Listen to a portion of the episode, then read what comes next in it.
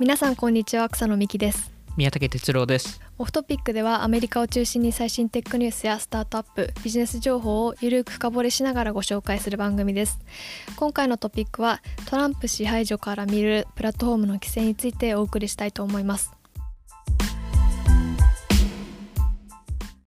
はいということで、はい。えっと、今回は年始から話題になっているトランプ大統領の SNS やプラットフォームの排除問題について話していきたいと思います。はい。はい。えっとまあ、これからまあ概要も含めて宮崎さんに説明してもらおうかなと思うんですけど、まあ、話の概要としては1月の7日にワシントン DC の連邦議会議事堂で、えっと、次の大統領を選出選出するあの審議が行われている最中にトランプの支持者の人が侵入してそこで大きな暴動が起こりました。でその,、まあ、その次の日とかにあのトランプ氏のツイッターが永久追放されて、まあ、その他の主要 SNS とか AWS を含むこうプラットフォームからも規制が入りましたと。でまああの保守系の SNS のアプリのパーラーも消去されました。でそのこういう話の、まあ、一つのまあ政治政治問題ではなくてこうインターネットの表現の自由だったりテック企業の権力の集中っていう話題でもあるっていうところで結構あのテック業界でも話題になっているっていうところでで今回こうお話しする話としてはこうプラットフォームの規制というか、まあ、このツイッターの永久停止が結構正しかったのかとか、はい。まあその規制をした先にどんな未来があるのかみたいなところを、えっと、話していきたいなと思っていてまあこれは Off Topic の記事でも宮崎さんの方で詳しく説明しているので、はい。まあ、気になった方はぜひノートもご覧くださいというところでえっとまあこのまあこれからそうですね。はい。あのということで、まあ、宮崎さんこの話が話題になったきっかけっていうのを聞いてもいいですか？そうですね。まああのもちろんそのテック業界のその対応の仕方っていうのはあのこれから話すと思うんですけどまあなんはいですかね。まあアメリカにとってはだいぶ辛い12週間、えーだったかなとは思ってまして。今もまだ続いてるというか話題ですもんね、今も、えっと、話題でちょうど、まあ、あの今収録している、えっと、日に、えー何人か、えー新しくワシントン DC に捕まった人たちがいるんですけどその人たちが爆弾持ってたとか、えーっていう、まあ、報道があったりとか、まあ、そこも、まあいろいろあのその1月7日に起こった、えー前日に、えー何が、えー起きたのかっていうのも少しずつ分かり始めているので、まああのはいうん、あの明らかにこの今回の、えーまあ、反乱者って呼ぶのか、えー暴動者、えーって呼ぶのか分かんないですけどっていうのが明らかに、えっとまあ、武器を抱えてたり、えー爆弾を持ってたり、えー爆弾を設置ししてたりとか、えーあとはその、えー議事堂の,、えーその内部を思った以上理解しているはい計画的に、えーっていうのが分かり始めてまして実際にそれも動画とかで、えーいろいろ、まあ、いろんな人の動画がどんどん上がってる中で明らかにどの部屋へどの部屋がどこにあるかっていうのが分かってる人たちがいたんですよね。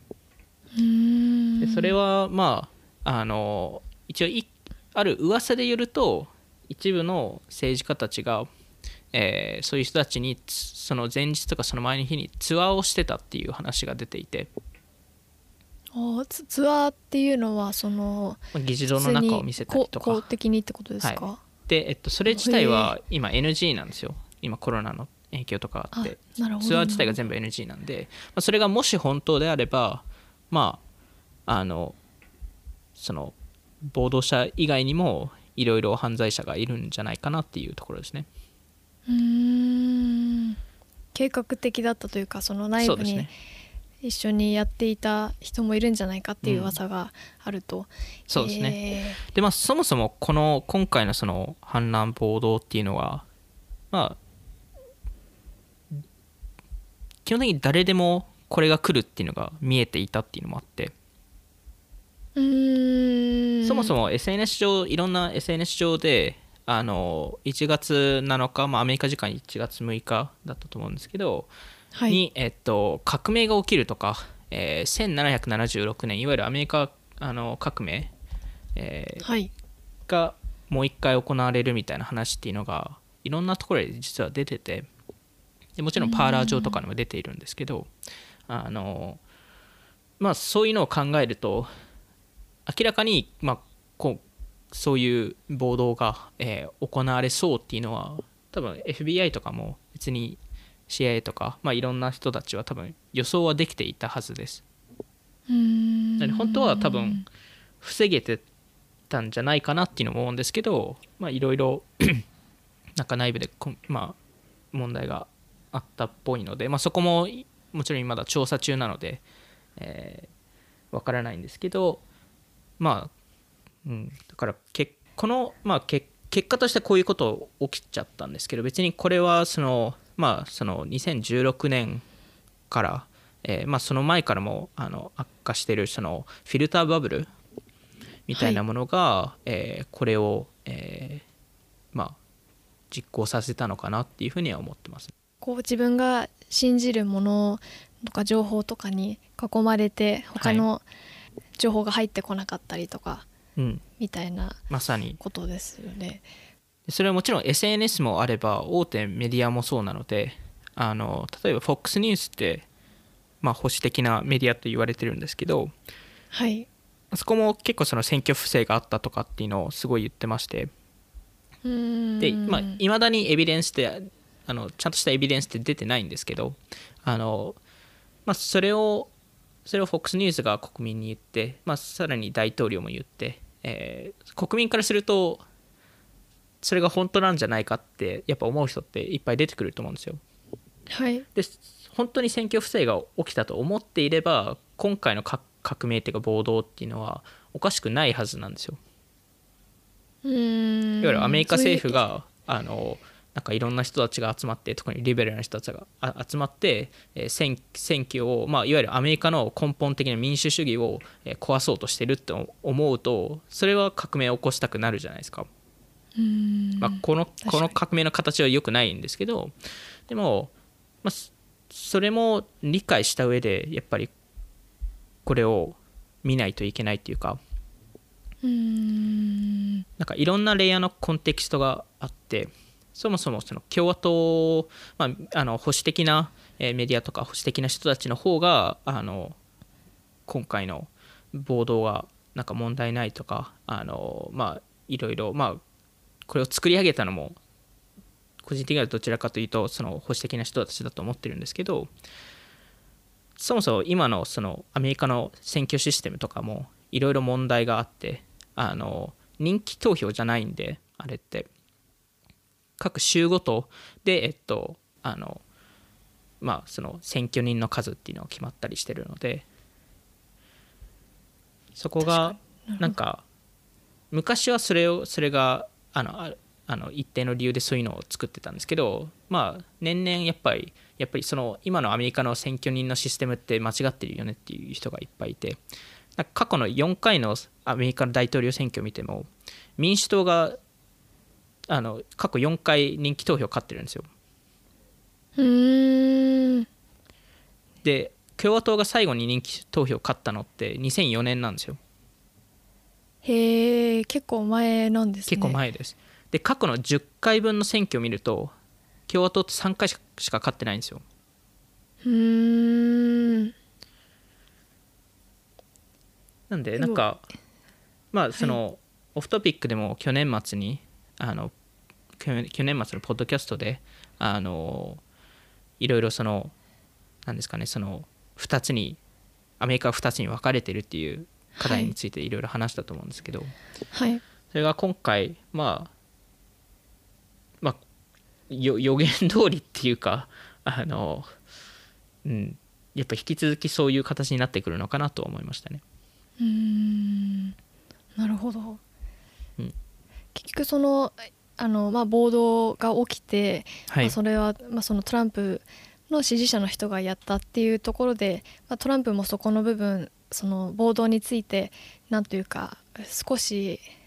まあ、やめなさいとは言いつつもちょっと助長するようなことを言っていたみたいなうんところがあったとはい。思うんですけど、はい。まあ、そこでまああのツイッターの永久停止削除みたいなところが起きてうん。これってこうやっぱりその議論になっているところで言ううんとそのうんプラットフォーマーがそこまで、まあ、規制していいものなのかっていう議論なんですよね。そうですね、まあ、特に今そのアメリカの政府の一部でしたら今他の国のあの政府も言ってますしそのあの特にそのシリコンバレーで、えー言われているのが、まあ、この,、はい、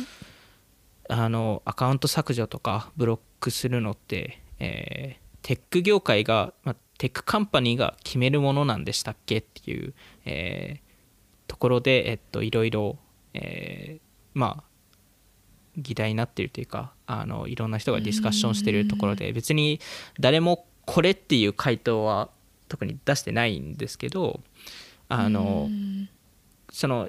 まあ多分多くの人はそのツイッターとかフェイスブックがトランプトランプのアカウントを削除するっていうとかブロックするっていうのは、えーそのその一つのケースだけを見ると別に問題ないって思ってるはずなんですよ。うんえでそれは明確に、えっと、理由があって、えー暴力暴力的な行動を、えっと、作ろうとしてるうんっていうところを考えるとそれは、えっと、その自由のひあの表現の自由っていう、まあ、大きな、えーアメリカでも大きなルールがあの法律があると思うんですけど、はい。あの表現の自由って別に何でも言っても OK っていうわけじゃないので、まあ、日本でもそうだと思うんですけどやっぱりその、人を殺すとか、えーそういうのを、えっと、ある一定まで言ったり、まあ、その暴力を作るような暴力的な状況を作るようなことを言ってしまうとそれはもちろんその表現の自由にならないので、えーまあ、トランプはその線を越えたっていうえーのがいろんな人の、えー見方、えーだとは思っていますと。でただ、まあ、問題なのが Twitter と Facebook ってなんか全員をなんかトランプだけにやってるのか、えーなんか全員平等にそれをやってるのかっていうと平等にやってないんですよね。うーんなるほどでもちろんトランプはとその大統領なんである程度なんかプラットフォームにいないといけないとかっていうのはあるんですけどいろんな人が多分ヘイトスピーチなりなんか悪いことを言ってる中で全員別に止めてるわけじゃないじゃないですか。そうですね確かに、となるとなんでトランプを止めてこの例えば国のあの例えばジェノサイドをした国のリーダーを止めないのみたいな話ってそれはあの普通にあの議論としてあるべきだと思うんですよ。で一応ルールはなんとなくはあるんですけど各プラットフォームに。ただやっぱりはい。そのコンテキストで変わりますし、その今今だとやっぱりそのまあ Facebook と Twitter とか、まあ、他の会社もそうなんですけどプライベートカンパニーなのであの、はい。で彼らって別にコンテンツを作る側ではなくてコンテンツをディストリビューションする側なので今のアメリカの法律だとかなり守られてるんですよあのいわゆる何を何をどの投稿を消してもえーどのアカウントを削除しても、えー彼らの自由になってるんですよ。なるほど。その、まあ、別にアカウント消してもうん、別にいいし、うん、投稿を消し消すのもそのプラットフォームの自由っていう、うん。あでそうするとやっぱりまあその平等にルールを作らない限りやっぱりその各プラットフォームが勝手に選んじゃう。ーで今だとあの Facebook なんか言うと今36歳のマーク・ザッカーバーグがまだ36歳なんですか？まだ36歳なんですよ。若っ。が全部決められるわけじゃないですか。別にもちろんマークさんが全部決めてるわけではないですけど最終的に言うとうん。彼彼が思った人あ思ったコンテンツとか、えっと、シリコンバレーに、えっと、いる PM が、えー例えばマレーシアのもしくは日本のコンテンツに対して、えー判断するわけなんですよ。場合によっては。なるほど。それって正しいんでしたっけっていうのはあのそれはあのちゃんとした議論が必要だと思ってます。うん。なんか一つのあのなんて言うんですかね。もう大学生向けの SNS とかうん。ちょっとつぶやきをするためのサイトっていうもううん。きょ規模感じゃないからもう、うん国よりもっと影響力があるというか、それを なんていうかシリコンバレーの一企業がそれを停止したら結構うん影響力は大きいですよね。まあ、まあでも特にツイそんなッターとかそうじゃないですか？なるとうん思ってないですよね。まあどうんうんなんていうかまあルールは必要ですけどまさかこんなもし問題になるとはツイッターの初期思わなかった。まあ絶対思ってないですよね。絶対ツイッターの最初の初期って全然そういうこと考えてないじゃないですか。なんか何を食べたを投稿するとか そういうレベルのものつぶがやきっていうぐらいですもんね。はい。つぶやきっていうのが今だと政治を動かすものとかニュースの場所とか、うん。えー根本的にコミュニケーションレイヤーとかになっちゃってるのでニュースになりますもんねそのうん。普通に報道でツイッターでこう言ってましたみたいな、うん。で Facebook もそうじゃないですか。Facebook って、まあ、特にアメリカだと2016年の選挙どれだけ影響したかっていう話も出ているわけなのであの Facebook 自体も国を変えることができる。うーん。と考えるとまあ彼らがこれだけ力を持っていいのかっていうところはいろんな多分あのアメリカ以外の政府がすごい怖がってるっていうかっているはずでで実際に直近であのポーランドはい。が、えっと、多分初めてその、えっと、アメリカ以外の政府、まあ、政治、えー政治家であの Facebook と Twitter がやったことが間違ってるっていうのをは発表したんですよ発表というかまあへえ言ったんですよ。で今今回えの件を踏まえてあそうです今回の件を踏まえて。てで今ポーランドで、えっと、そのポーランポーランドにいるテックカンパニーが同じことできないような法律を作ろうとしてるんですよ。うん同じことを起こさないためにポーランドでそうですそうです。整備を整えてるってことですか、はい。へえなんでそれぐらいなんかアメリカのもちろん政治の話からこれは始まったんですけどそれ以外の影響ってすごいあってうーん。でもちろんその Facebook とか Twitter もそうなんですけど今回そのはい。Apple、Amazon とか、えーそれ以外の会社がそのパーラーっていうアプリもはい。停止したはい。りしたじゃないですか、はい。そこもやっぱり大きいと思っていてあの特ににあの Amazon だと AWS が止めたんですけどはい。AWS って確かいろんな政府と提携してますよね。そうですね。アメリカ以外の。確か日本も提携してたはずなんですよ。提携というかなまあ使用使ってるみたいな。すそうです。使って、まあ、あの日本の政府がクライアントになってると思うんですけど。はい。そうするといつでも止められるっていう。あーそのアマゾン AWS ストップしたら日本の 日本政府のインフラはストップしてしまうと、そうですそうです。確かに。でパーラーとかも AWS が言ったのは24時間以内に直さない限りはあの停止しますみたいな、そへー。そんなことできるのかなみたいな。特に多分政府 政府レベルのインフラだったら、えー確かに。結構厳しいと思うのででそれが最近だとツイリオとかもそうですし、えーまあ、いろんなところが、えーやってたりあとはそのあのその決済系の会社も結構そこの、まあ、トランプに関しては、えっと、ペーパルとかあの、はい。ショピファイとかもそうですけどあのうん。ベンモとかも止めてたりへえしていてまあどこまで行くんだっていう話は正直あるとは思いますね。うんなんかいろんなうんあはいはい、例えば Facebook だったり Twitter とか AWS みたいなうん。停止しますよとか、うんうん、そのブロックしますっていうのは本当に個々の企業で決断してるというかシリコンバレーのもうテックうんビッグテックでみんなで話し合ってこう追放しようみたいなことではないんですよね。そういうなんかそういう話ってなんかちょこちょこ出ますよね。なんか集まってなんかみんなで判断したんじゃないかみたいなところ。はでも今のところそのエビデンスはなさそうです。多分これだけのテックテック大手のテック企業が集集まれるケースってないので、まあなるほど。なんでおそらくないと思います。でそれはいろんなシリコンバレーの人たちも同じこと言ってるのでおそらくないと思います。うーん。まあ普通に会社としてこれは止めた方がいいんじゃないかっていう判断をしたと、そうですね。でそこの判断の軸がどこにあるかは正直誰もわからないので外外部の人たちって。いわゆるあのまああのツイッターとか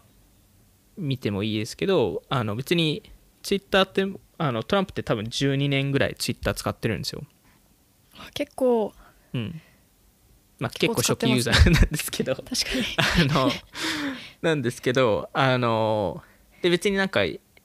彼がその暴力的なことを誘う誘うっていうのは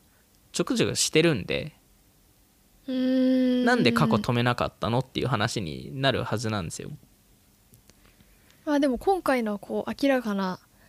まあそうですね。今回明らかに暴動的なことが起きたのでっていうのもあると思いますし、うん、でもやっぱ難しいですよね。そこをなんか前のタイミングで止めるべきだったのかとか、あー。確かに。うん、まあ他のなトランプの人以外別にやってる人はなんで止めないのかとか。そうですね、まいつのタイミどのタイミングで止めるのかとか、うん。止めたのはなんでこのタイミングなのかみたいなのは、うん。でそれはなんかいわゆるその本当にそのその社会としてその例えばそのアメリカの民主主義を気にしてやってるのかその人の安全性を気にしてやってるのかそれともお金なのか？うーんお金。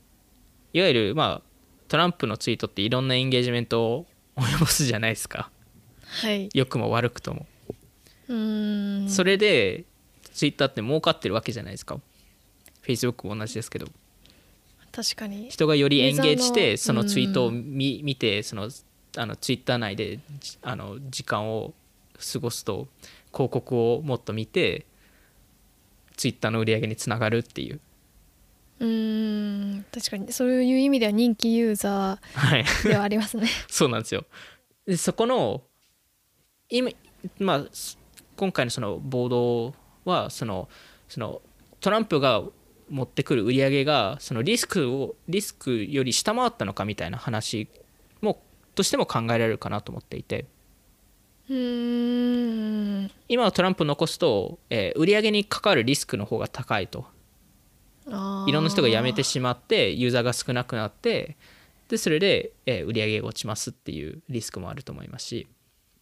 天秤にかけた時に停止した方がうん。利益につながるんじゃないかと、はい、っていう考え方ももしかしたらあったかもしれないですよ。なるほど別にそうだっていうのはもちろん言い切れないですけどうんあのやっぱり Facebook も Twitter も Amazon も Apple、Google とかも全部やっぱりあの利益のために動く会社なのでなのでそういうことを考えるとそこももちろん彼らそのリーダーたち、まあ、いわゆるマーク・ザッカーバーグとかジャック・ドーシーとかはそういうのを考えないといけない立場にいるんですよ。でそこをどういうふうに考えていったのかっていうのは個人的にはめちゃくちゃ気になります。そこはなんか全然その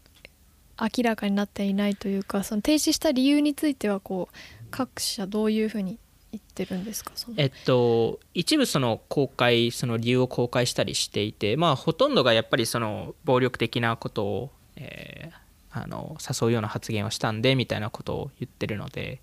まあまあ、PR 的にはそう言わないといけないですよねっていう ところですね。あのこれで売り上げに影響するからって言われたら絶対誰もそのプラットフォームを使わなくなるじゃないですか。なんでそこはの停止をしてからツイッターの株価っていうのは、ツイッターの株価はどうなったかは正直分かんないですね。なんかでもそれによって評判がどっちに転ぶかっていうのは確かに。うん。まあねそのまあ支持者の人からしたらめちゃくちゃ下がりますし。まあ、そうですよね。でも逆に別にこの判断が、まあ、そのなんて言うんですかね。どっちの支持者かっていうよりはそのこの行動が正しかったのかってうん問う人もうんうん。いますもんね。いやめちゃくちゃいると思いますしやっぱりなんかそのトランプのあの、まあ、今回のそのあの暴動が起きてからいろんなそのあの Q アノンとかあのあのはい。過激過激派過激派グループ、えーはい。のアカウントを停止したりしてたんですよツイッターって。で、まあ、その影響か正直わからないですけど、まあ、おそらくその影響なんですけどあの、その次の週ぐらいにあのいろんなあの FOX ニュースのえー人たちとか共和党のリーダーたちがあのテレビでツイッターのフォロワー数が5万人下がったんだけどみたいなことをすごい愚痴を言ってて。まあそれもなんかツイッターがいろんななんか、あの人のあのあの表現の自由を止めてるみたいな話だったんですけど、うん。正直そのそそれはちょっと彼ら言わない方がいいんじゃないかなって一瞬思ったんですけど まあでも一応なんかツイッターもそこをいいろいろ今徹底し始めているんですけどそれも結局正しいのか正しくないのかっていうのは正直分かりにくいのでまあなんでやっぱりこういう、まあ、ツイッターってインフラのなんかもう国のインフラになりつつあるので Facebook もそう発ですけど。言の場オンラインの発言の場うんみたいな、確かに。っていうなんかプライベートカンパニーでありながら国のユーティリティになってるっていうバランス感、えーっていうのがまあその他の国から見ると怖いしかないですよね。インフラが止められると同じことなんで、まあ、いわゆる本当に家だと水道電気が止められるレベルなので、日本例えばその別のにアメリカ以外の国で言ったらうん。その自社で自社でというか自国でサービスを作ってる人のをこうインフラにしていくっていうのが対策としてはそうですね。いいってことです多よね。分流れ的にはそうなると思いますで中国が一番いい事例なんですけどこのあのやっぱり頼ってないじゃないですかアメリカのサービスうんに一切。確かに入れもしないですね。入れもしないですよね。それはそれで別の問題だと思うんですけど。あのでもやっぱりあの中国政府は理解してるんですよ。そこのリスクがあるっていうのは。うーん。確かにだ強いインフラははい。ありますうねん。だから多分各国自分のインフラを作ると思うんですよ、にうーん。うん、そこが、まあ、特に例えば決済系とかは結構重要だと思ってて、うん。あの今世界で多分最も強い決済会社とかってビザとマスターカードとかじゃないですか。はい。どっちもアメリカ企業なんですよ。あーそこ止められちゃったらもう、はい。で止めたことあるんですよ。へえでそれはえっとえっとかクリミアだっけ？えーとかに対してアメリカがいろいろあのあのちょっと罰を与えようとしててなんかいいろんなちょっと政治的な理由があるんですけどそこで一部やったことは決済を止めたんですよ。へえそれってあのあのアメリカ政府の人がビザとマスターカードに停止しろって言ったんですか？停止しろっておそらく言っています。ビザとマスターカードが別にやったわけではないってことですか、えっと、そこは正直分かんないです。誰がどの判断でやったのかっていうのはでもー。おそらくそのケースはアメリカ政府だと思いますけどでもうん。場合によっては会社ができるのはできるじゃないですか、確かに。ぶ可能ですね、うん、なんか分かんないですけど例えばあの菅さんが嫌いだからビザが止まるみたいなことって、まあまあび、あのありえないと思いますけどでも可能可能性としてはあるじゃないですか別に。うん、可能は可能ですね、はい。確かにそのインフラとしてこれを使っててはい。止めるっていう交渉次第で止めますよっていう。で今まではその可能性っていうのは全員理解してたもののまあありえないよねっていう話だったんですよ。でも今回の件でそれありえるっていう風になっちゃったんですよ。うーん。確かに一企業がその政治、あの世界的なリーダーの発言、インフラを止めますっていうことがはい。できるってことを証明したっていうあー確かに。でそれがまあトランプが異例だったとしてもそれが可能っていうことになっちゃったので、まあ、実際起きちゃったので。となると、まあ、各国とか、まあ、あの一般の人でもそうなんですけどそうするとなんか Facebook つ使うと、まあ、あの過去のその TikTok の話とも同じだと思うんですけどその一つのプラットフォームに依存するっていう怖さ特に内容を見られてる中だとあのいつ止められるか分かんないっていう。なるほど。なんかそのやっぱりそのこのなんて言うんですかねそのデータが共有されてるとか、い。そういう一つのササービスプラットフォームのサービスを使うっていう対策としてこうそのプライベートチャットみたいなサービスって伸びてるっていう話があると思うんですけど、うんうん。それが一般的になるみたいな。まあみんな移行し始めてますよね。シグナルとかもなんか直近で2500万新規ユーザーが集まったりとか。えそんなに？はい。一気に集まってるんでやっぱりシグナルとテレグラムがめちゃくちゃダウンロードされてあてー。特にアメリカとかまあ他の国でも WhatsApp からシグナルに行くっていうのがへえ、まあ WhatsApp も直近なんかいろんなあのデータプライバシーの問題がいろいろあったんでだからっていうのもあるんですけどやっぱり今回の騒動でやっぱシグナルにした方がまあ暗号化されたプラットフォーム、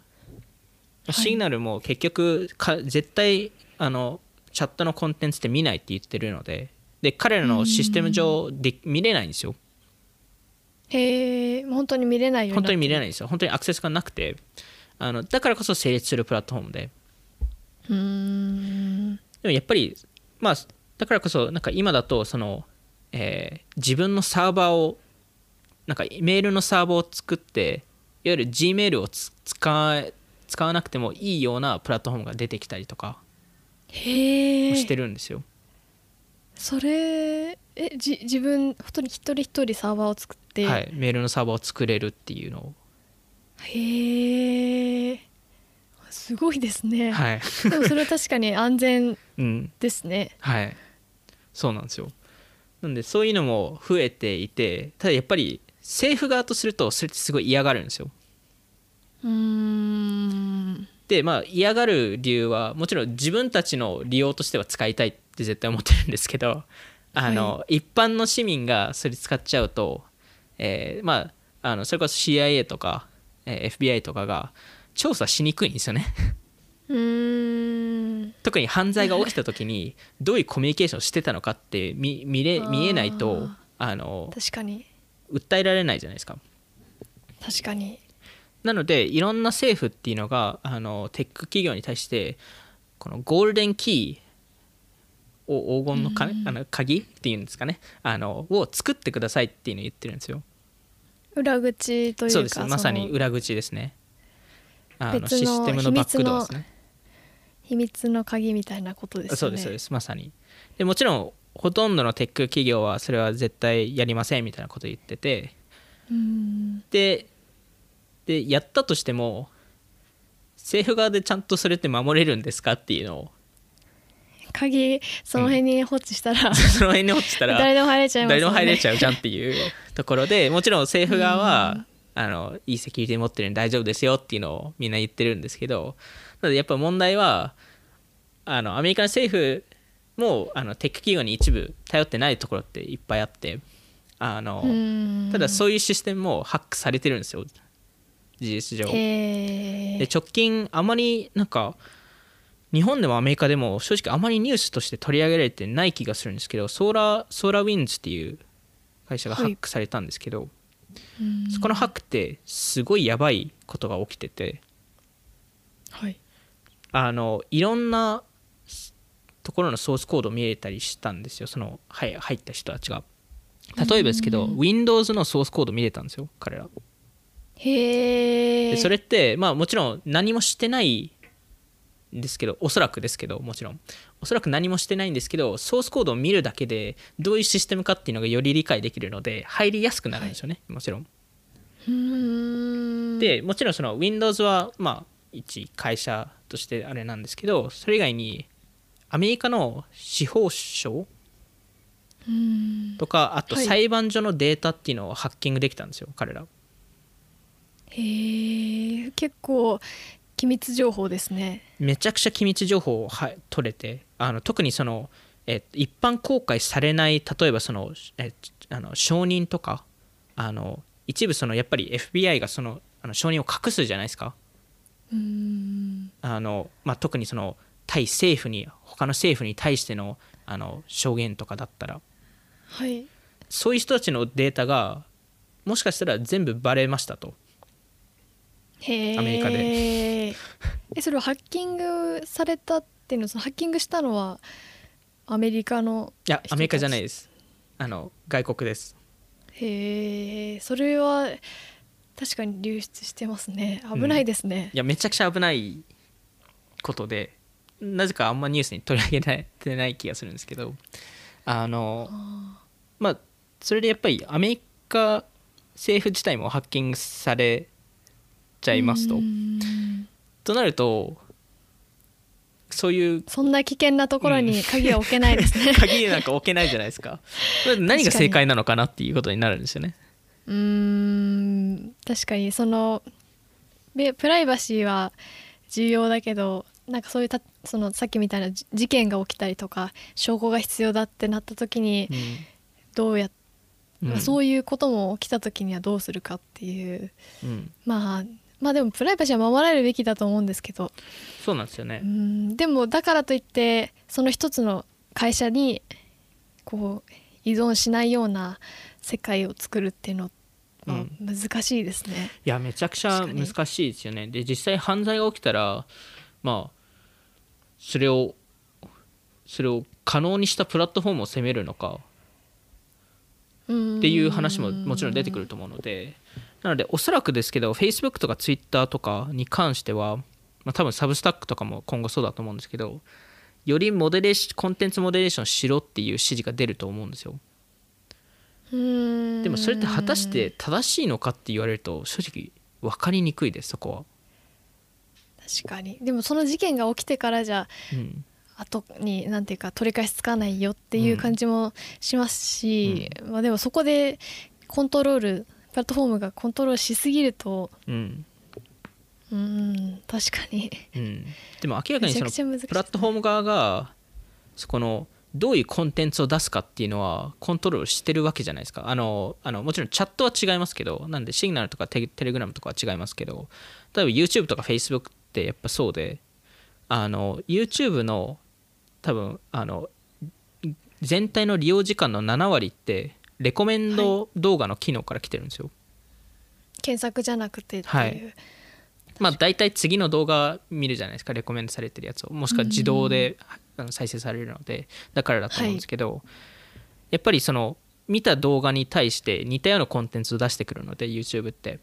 うん。それでフィルターバブルがどんどんああそう集まりますね。ですそうです。まさに。それで過激派グループに入る人って出てくるんですよ。うーん。なるほどうん、やっぱ Facebook も過激派グループにジョインするメンバーの3分の2ぐらいは Facebook のレコメンドアルゴリズムから来てるっていうのがあの Facebook の社内調査で分かってるんですよ。でまあで今も滞在時間がうん、長くなるから会社としてはそうなんですよ。まあ嬉しいのかというか、まあ嬉しい嬉しい。っていうのはまあ売り上げがあっていう嬉しことですね。そうですね。うん、うーんだから今三あの Q, Q アノンってあの過激派グループのまあ300万人ぐらい Facebook で、まあ、いろんなグループやページを数えると300万人ぐらいメンバーがいるんですけどはい。それを考えるとその60あの3分の2ぐらいなんで200万人が Facebook が採用してるんですよ。はあ。で200万人も採用したってまあまあな犯罪になる気がするんですけどね。普通に考えると。確かに。でそこが難しいっていうところで。どこ、うん、まあ、それを、まあ、止めるのか止めないのか。そうですそうですでも止めた瞬間にそれがダメっていう話にしてるのででもそれってダメなのかって言われると Q アノンその Facebook のコンテンツ自体はもちろんそのなんか暴動の話とかはいっぱいしてますけどなんかどどのどのタイミングで止めるべきなのっていうやっぱん。質問に返ってくるんですよね。うーん難しいですね、うん。確かに。めちゃくちゃ難しいんですよこれって。うーん。あー。うん。でなんかもちろんその よりコンテンツをのモモデレーションしろみたいなことを言われてしまうとテック業界はそれそれに従った場合ってどんどん人のアカウントを止めるしかないんですよ。でそうするとそれもそれで、ううん。んまあ Facebook とか Twitter とかまだ分かりやすいと思うんですけどあの場合によって Gmail が止まるんですよ。ああそれも連絡の手段がなく,、はい。なくなるとは言わないですけど結構うん。切られるとうん。結構生活には支障出ますよね。しかもそれって人とかアルゴリズムが選んでるわけなんでバイアスがもちろんかかってるんですよ。なるほど。だから一つ一つ精査はできないそうです。僕にとってはこのこの過激派グループが正しくないと思う思うかもしれないですけど違う人から見ると別にそこは別にいいんじゃないって思うじゃないですか。うん。誰がそこを判断するべきなのっていうところとアルゴリズムを作ったあ、まあ、大体アルゴリズムで多分そのあの見つかると思うんですけどその不正とかっていうのは。でもそのアルゴリズムがちょっと変わるだけで例えば一 Google のエンジニアが例えばスパムのアルゴリズムをちょっと変えるだけで全部例えばトランプのメールがあのもしくは共和党のメールがスパムに行く可能性って出てくるんですよね。うんなそれって正しいそのっていう。のアルゴリズムをまずどうなんていうかうん。こう、つ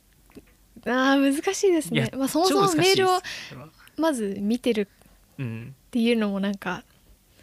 いろまずそこも問題じゃないですか。うん。まあな今の Gmail の規約を見るとメールを一応見れる権利はあるっていういうのを言ってるんでうん。そこのバランス感ですよね。確